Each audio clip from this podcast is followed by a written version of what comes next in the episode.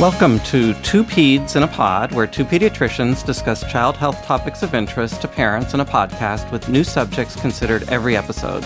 I'm Dr. Dean Blumberg, and I'm here with Dr. Lena Rothstein from UC Davis Children's Hospital in Sacramento, California. So I'm Dr. Dean. And I'm Dr. Lena. I'm a pediatrician who's been practicing for over 30 years. And I'm a pediatrician just at the beginning of my career. So I'm used to tried and true practices, and I am generally wary of new recommendations because I'm thinking if it's working, why should we bother changing? And I'm always interested in learning new perspectives and why policies and advice changes over time. So we have different practices and approaches, but our goal is the same. We want to optimize children's health and their development, and we want to make sure that parents understand current recommendations and are comfortable with why policies are the way they are. Our podcast is mainly aimed for parents, but pediatricians and other healthcare providers might find our discussions beneficial as well. And children might want to get a behind the scenes look at what their parents are listening to so that they can discuss these issues with their parents. That brings us to today's topic.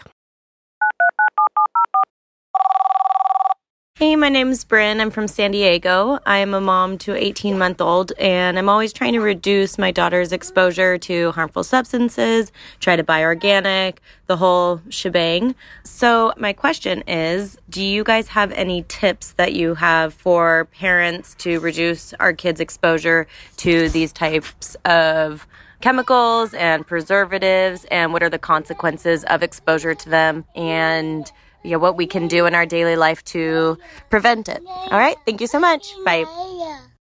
Sounds like her her kid was really into it also. You know what? I think Bryn brought up a really important topic because food additives, whether direct, so added directly to the food, or indirect, coming in contact with our food, is becoming a really important topic to talk about. I, I, know I hear a lot about that from parents and you know my neighbors and other people um, talk about that, but you know we don't have to worry about that anymore, right? Because all the dangerous additives have been removed. You know what? Think again.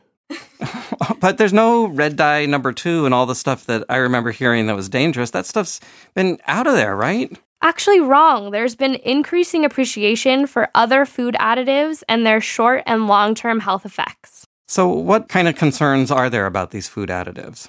Some of these food additives can cause things like endocrine disruption. Endocrine disruption. So, that's hormones, and it's hormones which are important for like a, a whole bunch of reasons, right? Yeah, they hormones that can affect our brain development, other organ development, sometimes can lead to cancers, things like that. So, what are we talking about? What are some of the food additives that we should be concerned about? I think that this is really important and we should talk about all of them for parents. I just want to warn the parents that there's going to be a list of these chemicals and we'll talk about sort of their names and what their health effects are. So you're going to be giving us a chemistry lesson. a little bit. Okay. And so I'm just preparing parents that some of these words are even hard for me to pronounce. And so just bear with us. Okay? okay, well let's start off with start off with some easy ones that like maybe everybody's heard of. Let's start off with nitrates and nitrites. So I've heard of those. And why are they added to food? They're preservatives, so they make your foods last longer. Sometimes they preserve color and they can make food look more attractive. Well, that sounds like they're very useful. So, what foods are they usually found in? They're most commonly found in meats, especially cured meats and deli meats like hot dogs, salami, bologna. And those are important for kids because kids love hot dogs, kids love bologna, and the, and yet we want to make sure that they're preserved so they stay healthy. So, what are the concerns about nitrates and nitrites? How can they affect kids? Nitrates and nitrites are carcinogens. So they cause cancer? They cause cancer. Wow. They disrupt thyroid hormones. So there's a lot of issues with nitrates and nitrites. Hmm. I've also heard of indirect food additives. What what are these? So, indirect food additives are less things like nitrates and nitrites, which are in the food, but more things that come in contact with our food, such as packaging materials and storage materials. So, what ingredients are we talking about? They're adhesives, dyes, coatings, paper, plastic, things like that. And so, what are some of the specific indirect food additives that, that people should be concerned about? So the first one we're going to talk about is bisphenol. Bisphenol. Yeah. So Okay. a lot of parents may have heard about this. I felt like it was a really big deal with our water bottles. You may have Uh-huh. seen that BPA I've heard of free on your water bottles. Yeah, I've heard of B- So this is BPA. BPA, bisphenol A, Okay. um, is one of the big ones we can talk about first. How are they used for food? You mentioned plastic? Yep, so they're used in plastic containers, specifically polycarbonate plastic containers. And they're also found in um, beverage cans. So sometimes they line cans to prevent corrosion. So those are the um, the kind of plastic liner inside a can. When you open up a can of beans or something, it's all really smooth. It's not like direct metal. Is that what we're talking about? That's exactly what we're talking about. okay. So that sounds important because we don't want the cans to corrode. But what's the concern with BPA and bisphenols in general? Yeah, so exposure to bisphenols can lead to endocrine disruption. It can cause neurodevelopmental delay. Well, we value neuro, neurologic and developmental maturation, so that seems significant. It is significant. And it also can increase the risk of developing obesity, which we know leads to a whole host of other complications down the line. Are there other indirect food additives that we should be concerned about? There are. So the next thing that we can talk about is phthalates. I've heard of phthalates. Where, where are these found? These are found in clear plastic food wraps, plastic tubing, storage containers, and it's also a lot in food manufacturing equipment. So we can't really avoid it, it seems like. So I heard this study recently it was in the media and there were articles about it. Something about mac and cheese and I think it had to do with phthalates. Do, you- do you remember that one? Yeah, I read that article too. It was so alarming. It was that, like, most of the mac and cheese our kids consume has phthalates in them, a measurable amount of phthalates. in The them. boxed mac and cheese. Exactly. Uh-huh. So it's almost like seeping in. They said not not from the box, but from the equipment that's being used to manufacture all of this. And how does it get in there? It's just coming in contact. The food, as it's processed, is coming in contact with this machinery. I remember that. Now you're reminding me. I remember that. And what I remember was that in the manufacturing equipment, there's like plastic tubing. And I think what they said was that the phthalates bind well to fat. And the cheese mix, the powdered cheese mix, is high in fat. And so when these plastic tubing things, they like shoot that cheese mix out, it like really binds to that. So it's, yeah, so it gets in there even though it's not like an added ingredient. Yeah. So honestly, sometimes it seems like there's no way to avoid these, but they can be super dangerous. The toxins in them are toxic to our heart muscle. Wow. They cause oxidative stress to cells, which basically means that our cells are dying from exposure to them. And we know that, like, for example, we, I guess we don't need to get into all the physiology, but like antioxidants are good. So oxidative stress is bad. Exactly. that right? Exactly. And these as well can cause increased risk of obesity. Okay. So we've talked about a lot of chemicals. Are there any other ones of concern? Unfortunately, there are. So the next are PFCs. Bear with me while I pronounce this perfluoroalkyl chemicals. okay. And how do they contact food? They're in grease proof paper and packaging containers. So when you go out to dinner or something and there's leftovers, they commonly put that in there to line those paper or cardboard containers because you don't want it like leaking all over your car seat when you drive home. So that's an important thing to have. But you're saying that could have some potential effects too? Exactly. So I'm not suggesting that families bring a reusable container when they go out to bring their leftovers home in. But when they come home, they may want to transfer from that, you know, anti-grease lined takeout container to something that might be glass at home. And why? What are the potential effects? So, PFCs can weaken our immune system, they can disrupt the endocrine system, and they also increase risk for obesity. And if you're exposed to some of these while you're pregnant, the studies have shown that your baby may have a lower birth weight when they're born. And that leads to a whole host of problems later, right? Lower birth weight leads to unhealthier children, right? Exactly. Yeah, so uh, that's a lot of chemistry that we're hearing about. But so, so is there any more that we need to hear about? I want to talk about one more. Just one more. Oh, just one more. Okay. Although there are many more that we aren't going to get to cover today. Mhm. The last one is perchlorate. What is that? How does it get into food? It's an anti static agent, which is used in food packaging, which is really interesting because initially I was like, Food static? That's kind of odd, right? Well, I guess you wouldn't want to get shocked by your food. I don't know. Yeah. but they put this in food packaging, and when exposed, it can also disrupt thyroid hormones. So these chemicals have concerns, but there's they also have a lot of benefits. I mean, they make our lives easier. They make food last longer. They look makes food look more attractive, prevent corrosion. It's easier to take out food, and nobody likes static, right?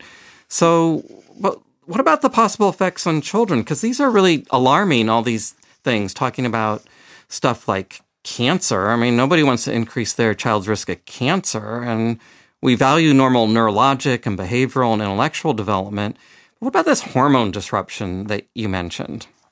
Yeah, so this endocrine disruption or hormone disruption, this is a really complicated process, even for medical providers, yet like let alone parents to try and wrap their heads around. I'm telling you that I remember in medical school all the endocrinology and the hormones. That was really confusing to me. Yeah. So the way that we can break it down is early in life, these hormones help our organ systems develop. They help our brain develop, they help our reproductive organs develop normally. So, disruptions early in life, especially when a woman is pregnant or in a really young child, can lead to really alarming effects. So, disruption of the hormones that can result in organs not developing normally. Yeah including reproductive organs, so like your ovaries or your gonads and your thyroid hormone. Wow, well those are important. I mean, when people have children, they also start thinking about like having grandchildren and mm-hmm. stuff like that. So we wouldn't want to like mess with reproductive organs. But you also mentioned thyroid hormone effects. Why is this important? That's important because these substances like PFCs and perchlorate may cause hypothyroidism. That means low thyroid hormone. And when you have low thyroid hormone, especially in the newborn period, it can lead to developmental delay and making the brain not developing normally. Now, you also mentioned obesity. How do these chemicals increase that risk? Some of these chemicals convert our normal cells into fat cells. Well, that doesn't seem fair in a way. I mean, that, that seems like you'd want to avoid those. Yeah, and because they convert some of our normal cells to fat cells, they also increase our risk of diabetes. How? They disrupt the pancreas's normal function. So our pancreas is an organ that secretes insulin, and insulin is a hormone that's important for glucose or sugar regulation. Mm-hmm. And if we can't regulate the amount of insulin and the way our body deals with its excess sugar, then we can have an increased risk of developing diabetes. Hmm. Well, that's that's not good. I mean, you'd like to avoid getting diabetes. Now, what about the immune system? I mean, I really value the immune system, and and you mentioned that some of these chemicals can affect the immune system. There was a study that showed a link between PFC exposure and a decreased immune response to vaccinations. And we all know how important our vaccines are because they prevent vaccine preventable diseases. So you wouldn't want to mess with the response to vaccines. So these effects, these potential effects, they're really scary to think about. But my question is is there scientific evidence that there is a real cause for concern versus like a potential cause for concern? There is strong scientific evidence. What kind of evidence? So there's lab animal studies. Okay, but we're humans. We're not lab animals. So get, get, I, I want something stronger than that. There's also epidemiologic studies. Epidemiologic studies. So those are studies of populations that are maybe comparable, but they have different exposure to these chemicals. Exactly. So it'd be like studying one group of people that has had exposure with one that hasn't and measuring these these side effects. And when you do this, do you actually find that more more of these food additives and other chemicals if they're exposed to that that those populations have more of these increased side effects? Yes, these um, studies have shown that increased exposures result in the increased side effects that we've already discussed. So they're in high enough concentrations to actually cause these concerns. I mean, how much of these chemicals that are in food packaging actually get into food that we eat? There's a high enough concentration that it can affect people. Well, since many of these chemicals are found in plastics, is there a way to tell if the plastics are safe or not? There is. You can look at the recycling code. So, this is one of the things that I was really shocked about in preparing for this episode. I actually brought in some recycling from home, and in preparing for this mm-hmm. episode, have kind of gone through my recycling. Mm-hmm. So, most codes with a three contain phthalates. And so, we want to avoid those with a six contain styrene, and with a seven contain bisphenol. So three, six, and seven would be ones that we would like to avoid for plastic containers. Exactly. So after I learned this, I went through my whole kitchen and I pulled out all of my food containers and I thought, okay, which of these have a three, six, or seven? They've got to go. Uh-huh. um, so here I brought in one. So you can kind of look at the back here. Okay, so I'm looking at it. You're looking at it. And if you can see that triangle, so all mm-hmm. of us know th- that familiar. Yeah, the recycle triangle with the arrows that go around and form a triangle. and inside that triangle, in this plastic top to the glass container, it's a there's a four, and so that's good. And not only that, there's like an extra bonus thing that says BPA free. So that's kind of a great this seems like a, a, healthy one, right? This is a good one. You can see that it's made of glass, so it's not made of plastic. Mm-hmm. Um, so that's an added benefit. But I think that that's just a really useful tip that parents can have because, to be honest, I didn't even know that there was a number in that little triangle until I started preparing for this episode. Mm-hmm. So knowing that we need to avoid three, six, and seven is sort of an easy thing most parents can do. Well, this surprises me, Dr. Lena, that you learned something from this, since it seems like I'm the one who usually am the more ignorant one who's usually learning stuff. So that makes me feel a little bit better. Good. I'm glad I could help you on that one. Okay. So, but let me just ask something else because a lot of times when we talk about food additives and like government regulation and stuff like that, sometimes I think it's like this liberal European kind of a thing and not really a US thing. I mean, is this a US thing also? No, there's broad scientific consensus worldwide that food additive safety is very important. So, this concern comes from the World Health Organization, the United Nations Environment Program, and from other professional medical societies like our organization, the American Academy of Pediatrics, mm-hmm. the Endocrine Society, and the International Federation of Gynecology and Obstetrics. They all think that this is a really big deal. So, are there specific groups of children who may, may be more affected by food additives compared to others? Yeah, so all children as a population may be more susceptible because they ingest a relatively higher percentage um, of chemicals per pound. Their little bodies are smaller. Their metabolic systems also aren't as developed, so they might not be able to detoxify some of these chemicals as easily as adults. And uh, are there any other organ systems that, like in particular, would might make kids more prone to being affected by these? Yeah, so they're still developing, right? So their brains and their other organs are still undergoing their maturation process, and that they can be affected. Are there populations that have more exposure than others? Yeah, this is a really tricky one making these recommendations, right? Because our low income population tends to be the ones that eat a lot of these canned processed foods because it's what they have access to. So, there have been studies that have shown that children with a lower socioeconomic status have more exposures to these additives. And so, low income usually correlates also with minority populations yeah. too. So, they're more at risk. Hmm. Yeah. Who in particular is like really vulnerable to these food additives? So, a developing fetus, so any pregnant moms should really be careful because. So, they're really the youngest kids, the even youngest before they're all. born. exactly. mm-hmm. And then really young children as well.